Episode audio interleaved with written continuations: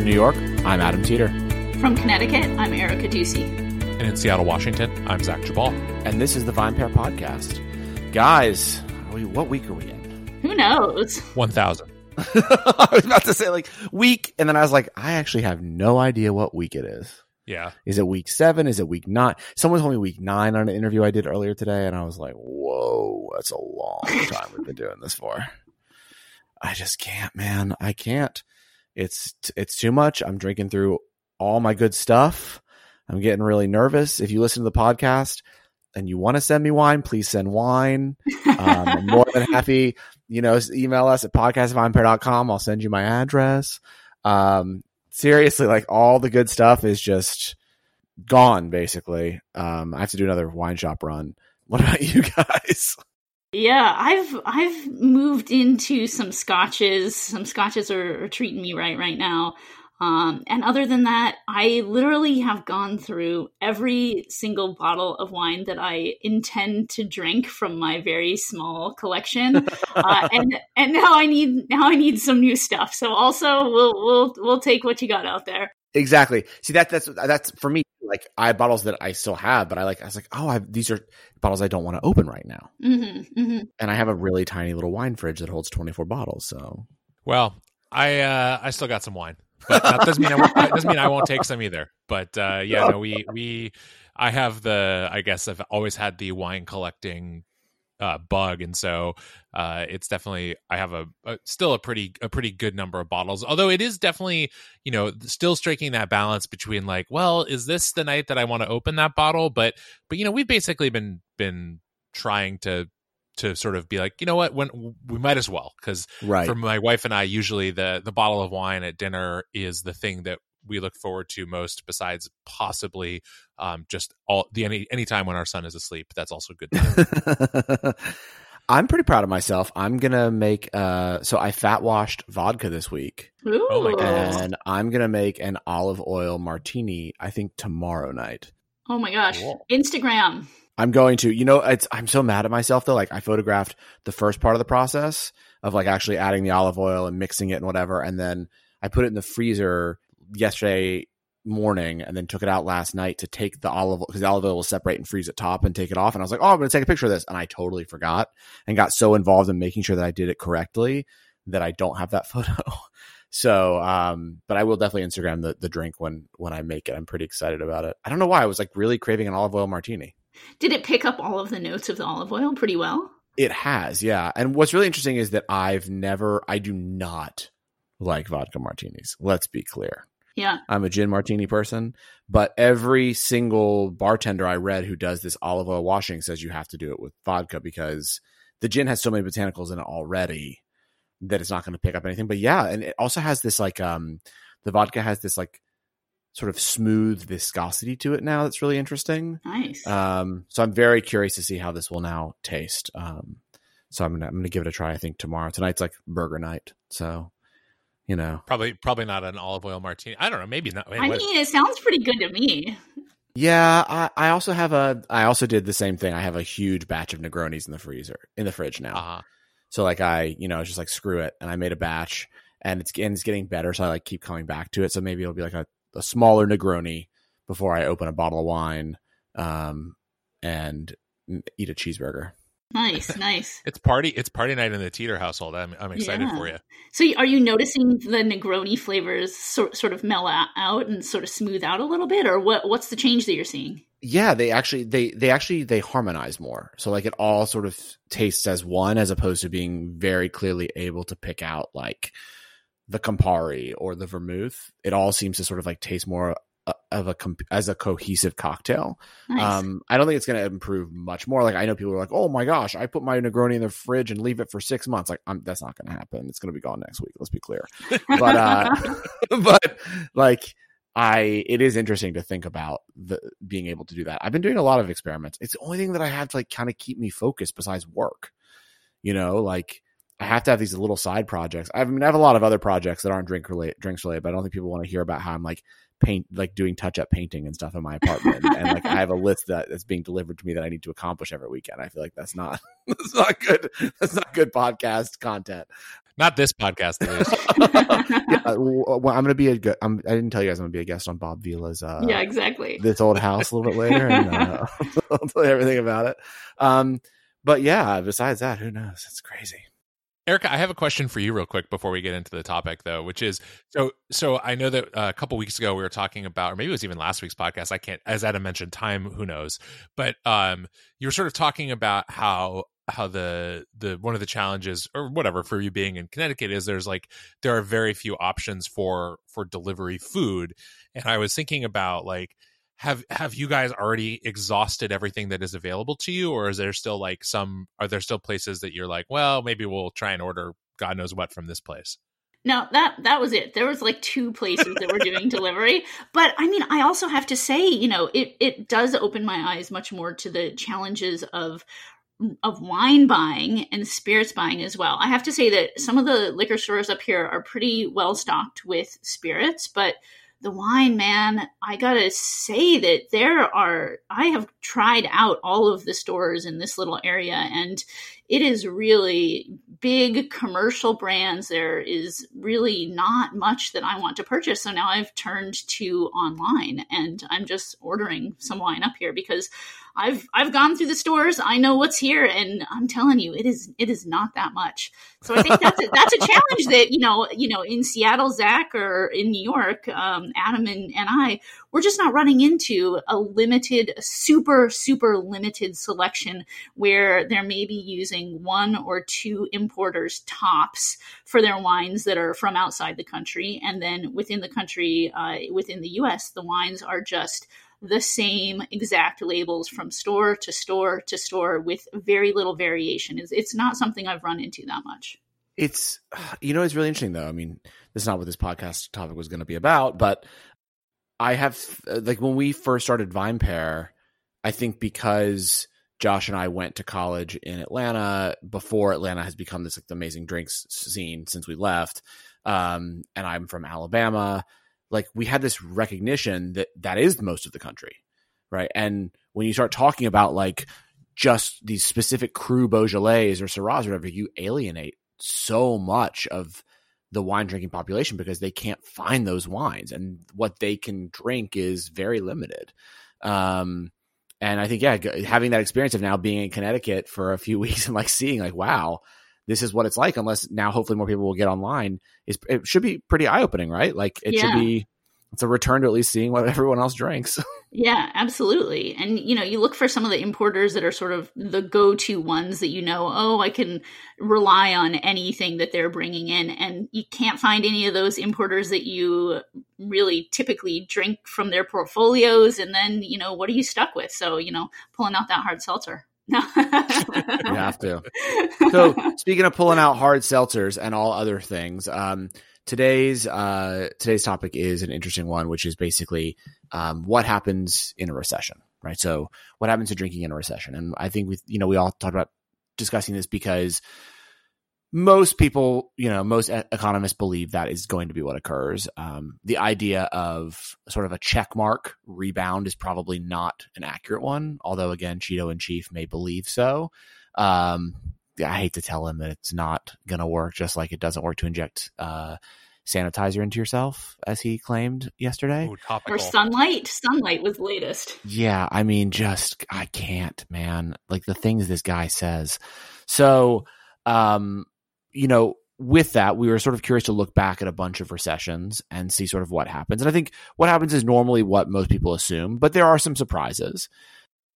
So, you know, the biggest things that we've realized is first of all, obviously, spirit sales go way up. Right. I mean, alcohol has always been considered to be recession proof in general, but spirit sale, spirit sales definitely skyrocket, um, followed by wine. And then actually what I think is really interesting is that beer lags behind. And that was surprising to me looking at a lot of the data simply because like I think a lot of people assume like times of lower economic, um, you know, uh, economic uncertainty mean like we turn to beer because we're America and we turn to beer. And I think it's interesting that actually, no, we don't. Um, that, you know, at least if history is any guide, we, we lean into spirits and we lean into wine. So as we, as we start thinking about the recession, like what, um, you know, what, what do you guys sort of think in terms of drinking, uh, during this time, uh, th- these economic times? Yeah, I mean, I have a little bit of data I can share just to set the stage for readers Yeah. or, or for listeners who may not be, um, you know, familiar with kind of what happened in the past recessions. But so if we look at, uh, at where we are since 2012, the total beverage alcohol um, uh, volume sales has been pretty flat with slight ups and downs, but growing at about 1% a year from 2012 to 2019. So during that time, wine, spirits, and RTDs. So RTDs would would be um, you know like hard seltzers and so forth. Those things are all driving growth, and then beer has been in decline. So that's the more recent picture. But looking at the Great Recession, which was 27, uh, 2007 to 2009 even when unemployment was at 10%, the highest of the most recent recessions, the wine, spirits, and RTD volumes were flat to slightly up, and beer was down. So that's interesting. Beer was down. And then at the 2001 to 2003 recession, unemployment was around 6%, and um, all of the volumes were growing except for beer. So it's consistent that wine, uh, spirits and RTDs have all been growing um, at either flat to slightly up in recent recessions, uh, and all of the time, uh, continuously, beer has been down. So I, I think that's an interesting question. Why why has beer been more impacted, and what might we see, you know, moving forward from where we're at now? I didn't know those numbers before we started this podcast. I guess in ignorance there is I don't know some sort of bliss, and that really really surprises me uh, because as adam was sort of mentioning at the uh, a minute ago we associate sort of beer obviously like a lot of beer is relatively inexpensive certainly compared with with much in the way of wine and spirits although there are also obviously very inexper- inexpensive spirits and wine uh, available as well.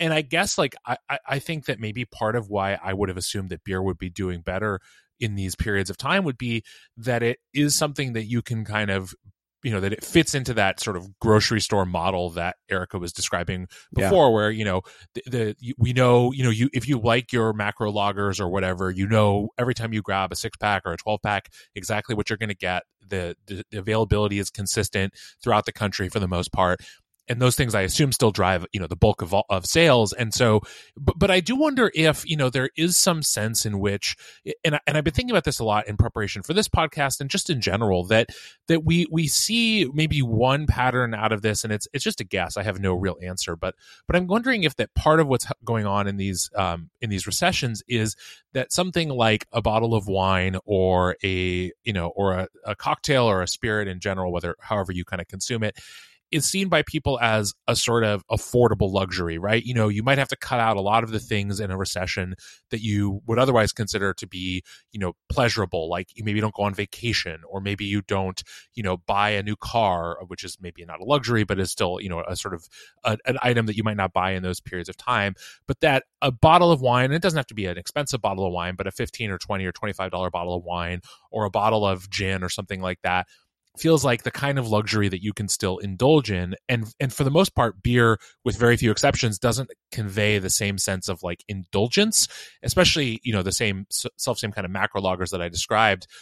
And so maybe that for people it's like well if i'm going to you know if i'm going to kind of drink maybe i want to drink something that's that i'm going to feel like is taking my mind off of this situation in more ways than just intoxicating me but also sort of making me feel a little bit of luxury in the way that i can afford. I mean i th- i think that that's a nice perspective to have like it's a nice theory.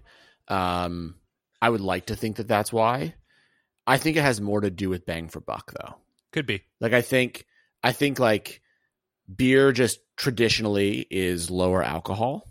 Um, and while I don't subscribe, like, you know, support drinking to numb pain, like a lot of studies show that in times of recession, even what's happening now, people do turn to alcohol as a as a very quick way to sort of deal with depression, anxiety, sleepless nights, etc. Again, do not support that that is why anyone would turn to drinking. Um, but also people are much more budget conscious. So if you if you're out and you want to have uh, fun with your friends and you want to have a little bit of a buzz, it'll take you a you know much quicker time getting there with a glass or two of wine or you know one or two whiskeys than it would with like you know traditional macro beer. Um, the other thing I think is that beer has always been seen as something that's very affordable, but when you get to these beers that are higher end, that are higher in alcohol, right, the crafts, um, you get to a price point that people start saying like, okay, well, I could see why I would have paid that when it was boom times. Like this was this was like beer became a luxurious item to me. But now in a recession, like why am I spending fourteen ninety nine or fifteen ninety nine, sixteen ninety nine on a four pack of beer? Which is basically what has flooded the market in the craft beer world. Right. And so they probably turn away from that and say, okay, you know, I'd much rather spend $20 on a bottle of wine than $14.99, $15.99 on a four pack of beer. That's that's also sort of like what I what I was thinking because what we're seeing now in the coronavirus is that the the price of wine is is you know a lot of people are paying still around 20 bucks. Um, which indicates that people are still willing to you know to pay for quality, but I wonder if the thought process there is like, well, it's more glasses, it's a little bit more communal. I don't know, you know. Um, spirits I understand. Spirits is the easiest one, right? Spirits is just bang for buck. Um, but the beer one is is hard to understand for sure. Yeah, and I think you know one one takeaway I should mention the all the recession data that I was referring to is the IWSR. So and also their takeaways um, both now and um, and Nielsen's takeaways as well is that look double we're seeing double digit sales growth at retail. We're seeing a ton of sales happening at retail the most uh, of that volume that is moving through retail right now is value brands. So people are definitely focused on value brands. And I think that takes us into the macro lagers, that takes us into um, all of the less expensive, you know, not craft spirits and wines. So I think there's definitely that value proposition that consumers are looking for right now. I also think it's kind of interesting to think going forward about the specific contours of what this recession would look like because unlike everything else that, that we've discussed, you know, the previous couple of recessions, and, and I think if going back as far as you want, one element that's going to be very different with this recession is the lingering questions about public health and safety and to what extent that is going to work alongside the a recession to drive consumer business. You know, Adam, I was just uh, listening to and editing your upcoming interview uh, with Francesco Zonin, and it was really interesting to hear him talk about how for for their company, which has wineries not just in Italy but in other parts of the world, and and works across a wide range of of price points and sort of you know uh, from very kind of affordable value brands to to luxury wines, to think about how you know looking ahead to this upcoming to the ongoing and upcoming recession and how you know selling higher end wine might be challenging in the first place you're also going to be combining the challenge with the fact that for a lot of people things like on premise so restaurant and bar sales may not return at all or may return in, in a much more constrained manner. Yeah. And so what i really wonder is you know what some of these what some of these producers and, and it's not just the high end wine it's high end spirits high end beer as you were talking about you know do we see these things in grocery stores? Because a lot of what Erica, I think, is talking about is not just people's price consciousness, but it just has to do with the the product mix at your typical grocery store as she's experienced. You know, it is oriented around the kind of person who is going to, in normal times, do their wine shopping day of at a grocery store, which is a lot of people. It's, yeah. it's the bulk of the market. But those people are generally looking for 15 to $20 bottles of wine, if that. And they're not necessarily like, oh, let me let me think about what I'm gonna want to drink for the next two months. Let me collect. You know, it's wines that are kind of grab and go in a in a functional sense. And and you know beer and spirits too for the most part and so i think you know one of these questions and i don't have a clear answer it's just been kicking around my brain for a little while is you know to what extent does our does the the limited opportunities to buy combined with perhaps limited purchasing power really drive what that what what people are buying in the next six months or a year and, and i wonder if it'll be skewed even more heavily uh, uh, towards these value brands than it normally would be I don't know. I think so. I think there's a few things that we're seeing now that could be interesting. One, I think we're going to have to see these um, these brands at, that are normally restaurant focused brands move to off premise. So I I read a news uh, analysis this morning. Actually, I should have sent it to you guys, but basically, it was um, Terlato has basically put out a bunch of numbers that show that basically within the first week they shifted a bunch of brands that were basically on premise only including Gaja or primarily on premise only to lots of off premise retailers and the sales have started to boom and basically what they've seen is that there was a lot of off premise retailers that really wanted these wines that were just never offered them because Terlato had positioned them as restaurant wines and that there are people in these areas where they're selling them now that have wanted to buy them. And we're like, oh, holy crap, this is what that wine looks like without a three a three X markup. Mhm. right? Like because they were only ever buying them at restaurants. And so I, I think you will see that repositioning. And that is where sort of I don't completely agree if we're gonna talk about the Francesco uh Zonin interview with him where he was like there are certain brands that can only exist in restaurants. I actually don't think that's true. Um, I think good wine can exist everywhere, and I think that that's kind of like a old school wine industry idea that like there's only there's certain wines that can only be become who they are in the restaurant. Like that's not true. If it's a good wine and you go to a great wine shop and the person behind the counter is knowledgeable, which a lot of these wine shops nowadays are, they can sell that wine to a consumer and explain to them why they should what they should make with it and how they should drink it at home. But I also think that in addition to that, right, Zach, we're talking about um, the risk of going out, right? So, how much are you going to be willing to pay and take the risk? I know Eric and I were having this conversation about a week ago in our editorial meeting, right? So it's like, am I willing to go out and sit at a restaurant? First of all, in a recession, so maybe you know, hopefully everything goes well and everyone that you know still has a good job, but like someone you know maybe doesn't and they're a guest with you, right? So you're you're being more budget conscious because of that, also because there's just uncertainty. Plus there's the social distancing that we may have for the next X amount of time. So are you willing to pay $27 for a cheeseburger or 20? Are you willing to pay $16 anymore for a cocktail or is only 10 what you're willing to, to spend out? Cause you're like, look, if I'm already taking the risk, like I'm also not going to get what I feel like is now fleeced. Mhm. And I wonder how much that will play too in this one, in this recession. Um, because like at least in past recessions, as we said, like there wasn't the the added risk of feeling like you were vulnerable being in the restaurant. But now there are some people who could feel that, although people are saying that obviously in China opening back up, they don't see that as much, but we'll we'll see once the Western world gets a, hold of this thing, how we react because we're all neurotic. Um, I so I wonder, like, if if that will if that will impact it. Erica, what do you think?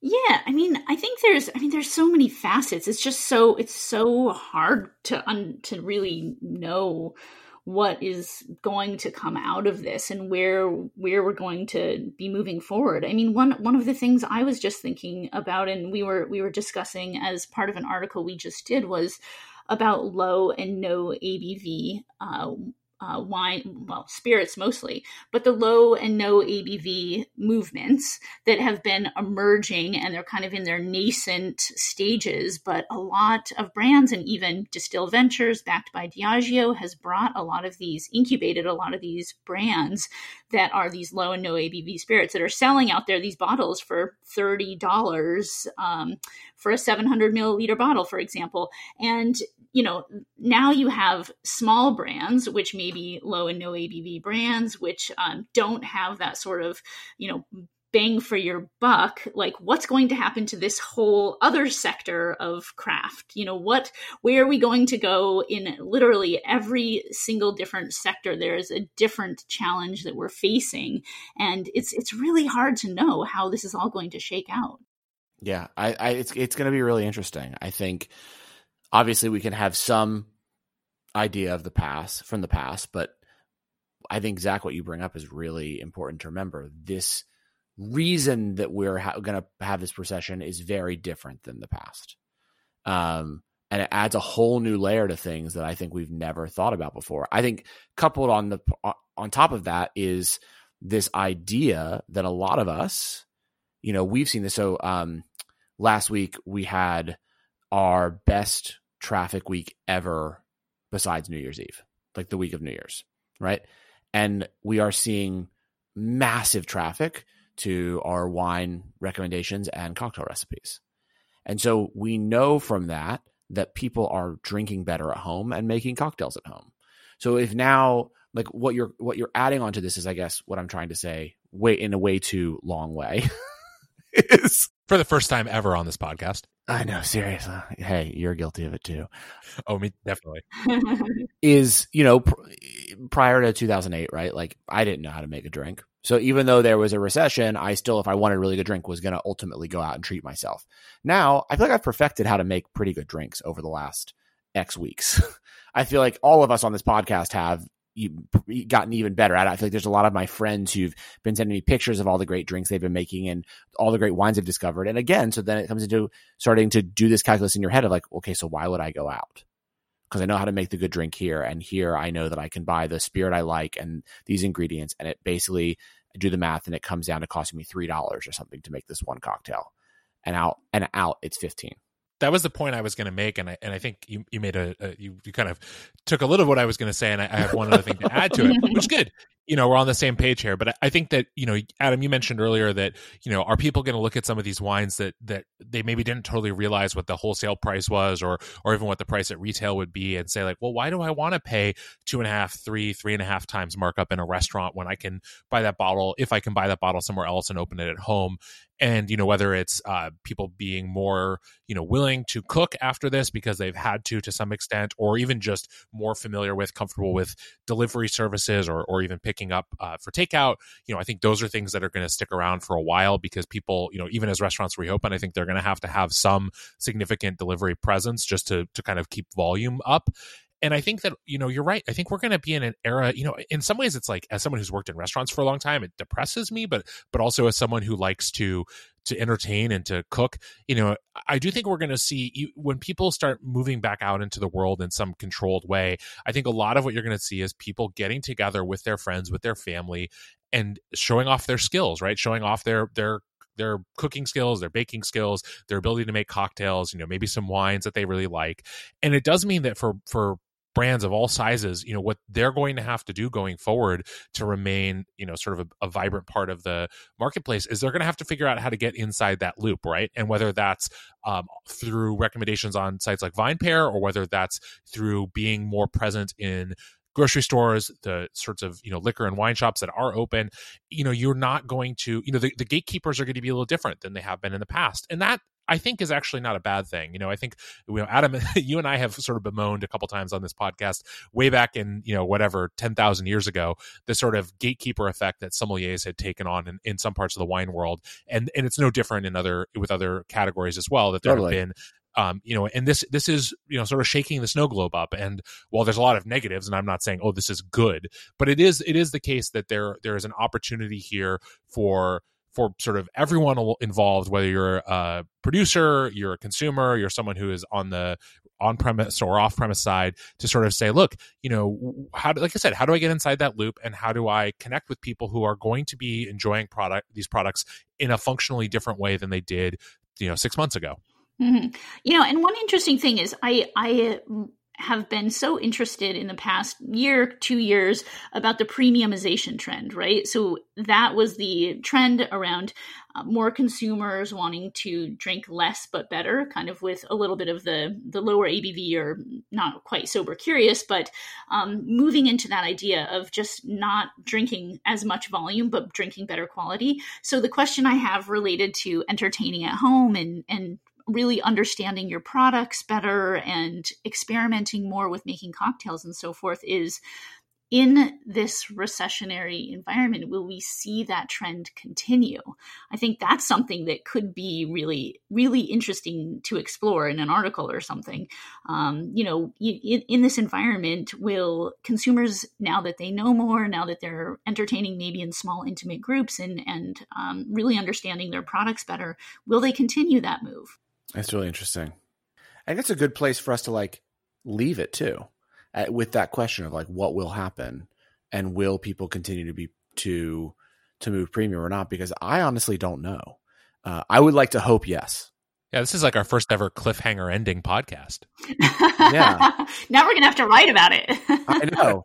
I know. I would like to hope yes. Um, that that the premiumization trend will continue. I have to kind of think that it will a little bit just because you have an entire generation who's gotten used to these nice things. I don't see them all of a sudden turning away from them. I see them, as you were sort of saying, Erica, maybe buying less, but but when they do buy, buying higher quality. Um, I don't I don't see this whole you know this millennial generation that's embraced organic and biodynamic and all that stuff all and craft all of a sudden being like you know what I'll just take whatever the six dollar jug is. like I just I just don't. But you know, maybe that's me. Um, I I think that you know what could skew the data, unfortunately, in the you know in the short term, is that there's still a lot of boomers out there, and they pro- for sure will in, in this recession. But I think I do think that the Gen Xers and the Millennials and the the Gen Zs will probably continue to move premium just because that's what they've been doing, and it's it. I, I don't think you'll see a massive reverse. Yeah, I agree, guys. This was an, another interesting one, you know, and everyone listening, thanks for for spending your morning, afternoon, evening with us, whenever it is you're now listening to this podcast.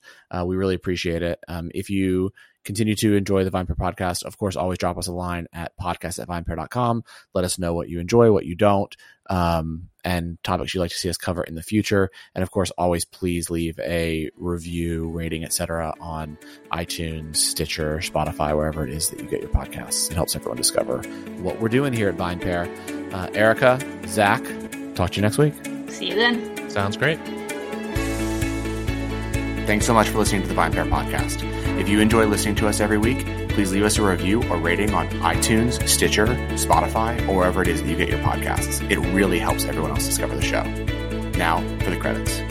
VinePair is produced and hosted by Zach Geballe, Erica Duecy, and me, Adam Teeter. Our engineer is Nick Patry and Keith Beavers. I'd also like to give a special shout out to my VinePair co-founder, Josh Malin, and the rest of the VinePair team for their support. Thanks so much for listening, and we'll see you again right here next week.